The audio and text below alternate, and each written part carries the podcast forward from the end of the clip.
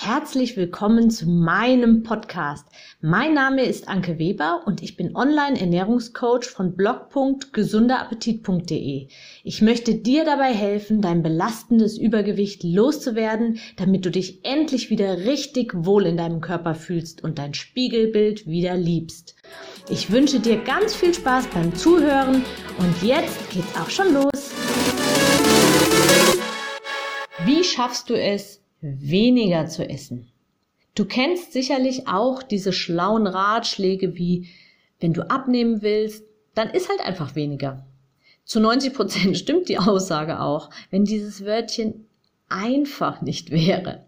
Es ist eben nicht einfach, sonst würde es keine unfreiwilligen übergewichtigen Menschen geben. Es sind oft die total banalen Dinge, die sich mit der Zeit einfach mächtig aufsummieren.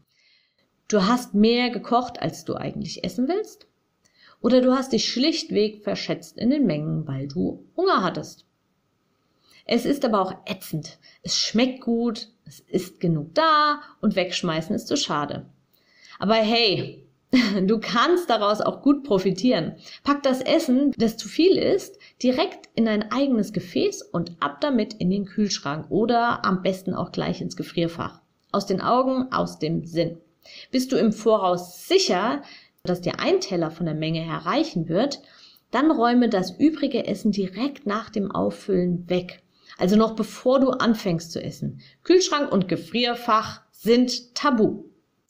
Du kannst auch kleinere Teller oder Kuchengabeln zum Essen verwenden. Dadurch täuschst du deine Sinne etwas und isst weniger als üblich. Und denk dran, auch langsam zu essen. Das hatten wir ja schon mal in einer anderen Episode.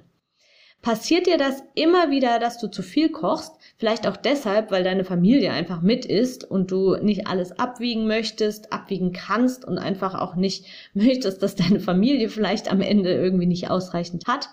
Dann koche doch gleich größere Mengen und friere portionsweise ein. Dann hast du automatisch gleich auch noch ein Fertigessen für die Tage, an denen es schneller gehen muss. Also das ist ganz wichtig, dass du nicht eine große Menge am Stück einfrierst und dann ein Riesenklump, sondern wirklich portionsweise, so dass du gleich für dich die passende Menge hast und deine Familie sich eben entsprechend nehmen kann. Viel Spaß beim Meal Preppen! Ich hoffe, dir hat mein Audio gefallen und du gibst auch anderen Frauen die Chance, daraus zu profitieren, indem du mich weiterempfiehlst und eine Bewertung hinterlässt. Vergiss nicht, diesen Podcast zu abonnieren. Du willst mich besser kennenlernen und mir persönlich deine Fragen stellen? Trete jetzt meiner Facebook-Gruppe für Frauen, die abnehmen möchten, bei. Alle Links findest du in der Beschreibung. Bis bald, deine Anke.